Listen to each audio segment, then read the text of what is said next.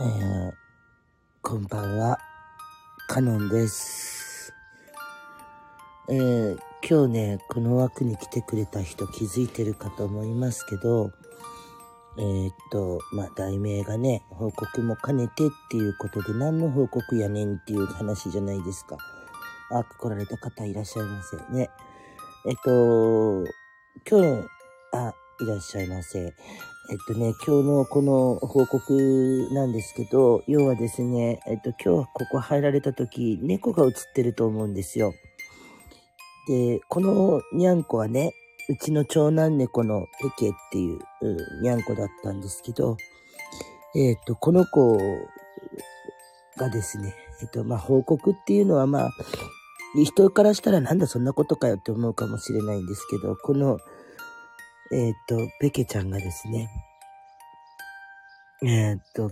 まあ、開けたので、昨日になるんですけど、昨日の、えっ、と、夕方のですね、18時35分に、虹の橋を渡りました。で、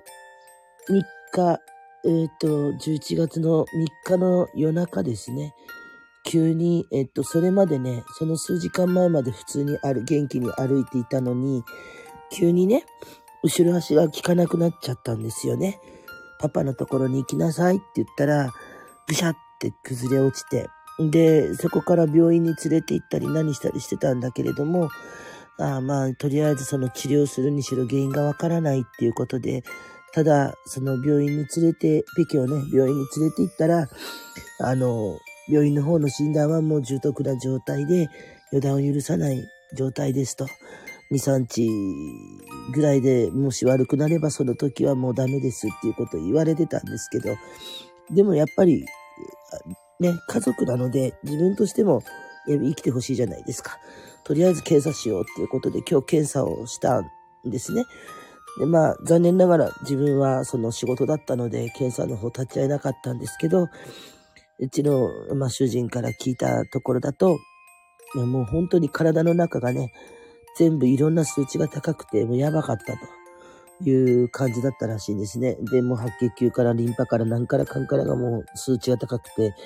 心臓もほぼ半分動いていないような状態だったということで、今日私はその、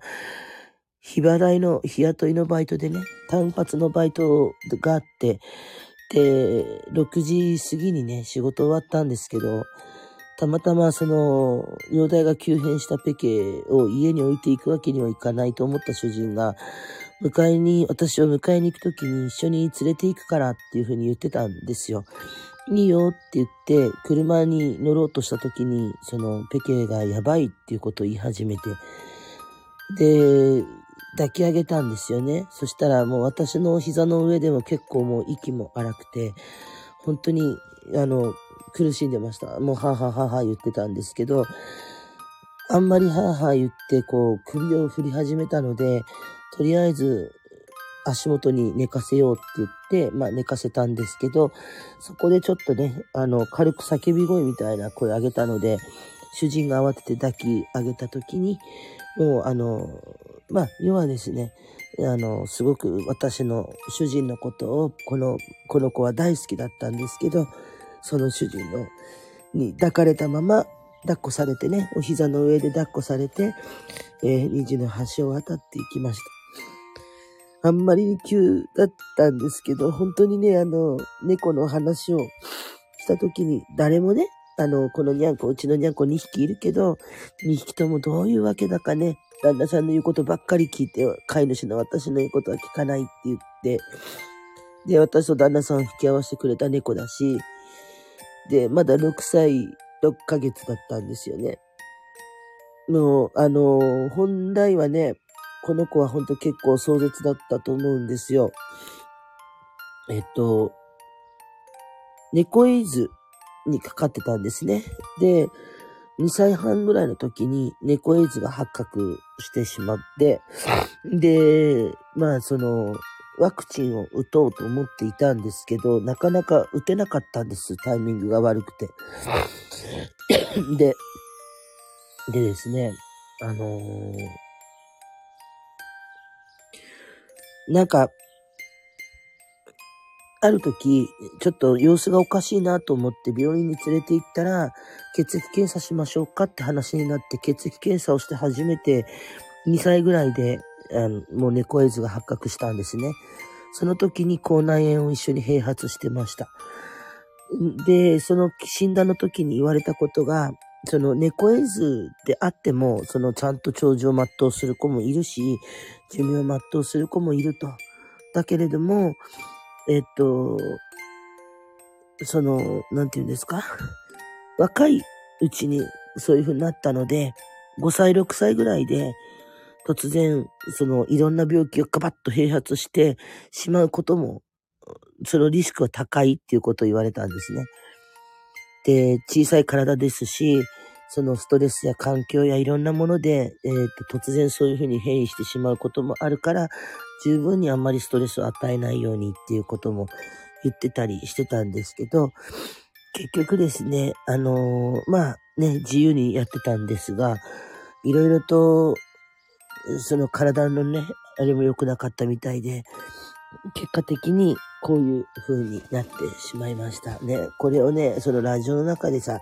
たかが猫じゃんと思ってるかもしれないんですけど、子供のいない私たちにとっては、この子は本当に息子だったので、可愛い息子だったから、やっぱね、主人と二人大泣きしたんですよ。うん、言うこと聞かなかったとはいえね。うんと、この子は大好きなパパのところにいて、幸せだったのかな？幸せだったよね？本当にあの、パパのことを選んで生まれてきた子らしくて、で、その、私とね、え主人を引き合わせたにゃんこだっていうことを言ってたんですけど、結構ちょっとインスピレーションもあったみたいですね。あの、野生的な考えというか、スピリチュアルなものも持ってたみたいです。で、最後の方はそういうのもなかったけれども、やっぱりその、この子が亡くなる直前にやんちゃな丸もおとなしくなってて、で、亡くなる時にそのビデオを撮ってるんですけど、そのビデオを見た時にあの誰かがこれオーラが、オーブが映ってるよって言って、あ、そうなんだって見てたら、その時にはまだその亡くなる直前だったので、うちの主人がまだこう、大丈夫かっつって頭をなでなでしてるんですけど、その時にですね、弟猫の丸に、あの、頼んだよって、パパとママと守っていくには頼んだぞって言って、言ってるみたいなんですね。だから、あの、丸はそれを受け取って、分かったって言って、おとなしくしてるんですよ。で、いつもだったら私にも噛みついたり暴れたり、今主人が仕事に行ったんで、この時間暴れてうるせえなって感じなんですけど、すごくおとなしく、えー、してます。本当にね、あの、お利口な猫でした。可愛かったなと思って、何猫が死んだぐらいで泣いてるんだろうって思うかもしれないし、本当にね、あの奇跡が起きて欲しかったんですけど、やっぱりこれがね、宿命なのかなと思ってます。明日仕事なんでね、あんまり泣いたりどしたりもできないし、まだ亡くなって、本当に何時間なので、一緒にいることもあるんですけど、本当にね、この子は子猫の時から可愛くて、私がほとんど育て上げてしまったのに、途中でね、あのー、本当にやれ、してあげられなかったことたくさんあったし、たくさん怒ったし、たくさんなんか、めーって言ったり、嫌な思いもさせちゃったしね、私の都合に付き合ってくれて本当にありがとうっていう言葉しかもうなくて、この子が、えっ、ー、と、まあ、告知なんですけど、この子がですね、容体がおかしくなった時から何かあるかもしれないと思って、えっ、ー、と、私が YouTube のアカウントを作りました。それで、えっ、ー、と、このペケとの日常とか、まあ私たちの日常もなんですけど、そういうのを残しておきたいと思って作ったアカウントがあります。で、それはですね、またあの、この中身にでも貼っておくので、よかったら、あ見てください、えー、本当にね、10分ぐらいの放送なんですけど、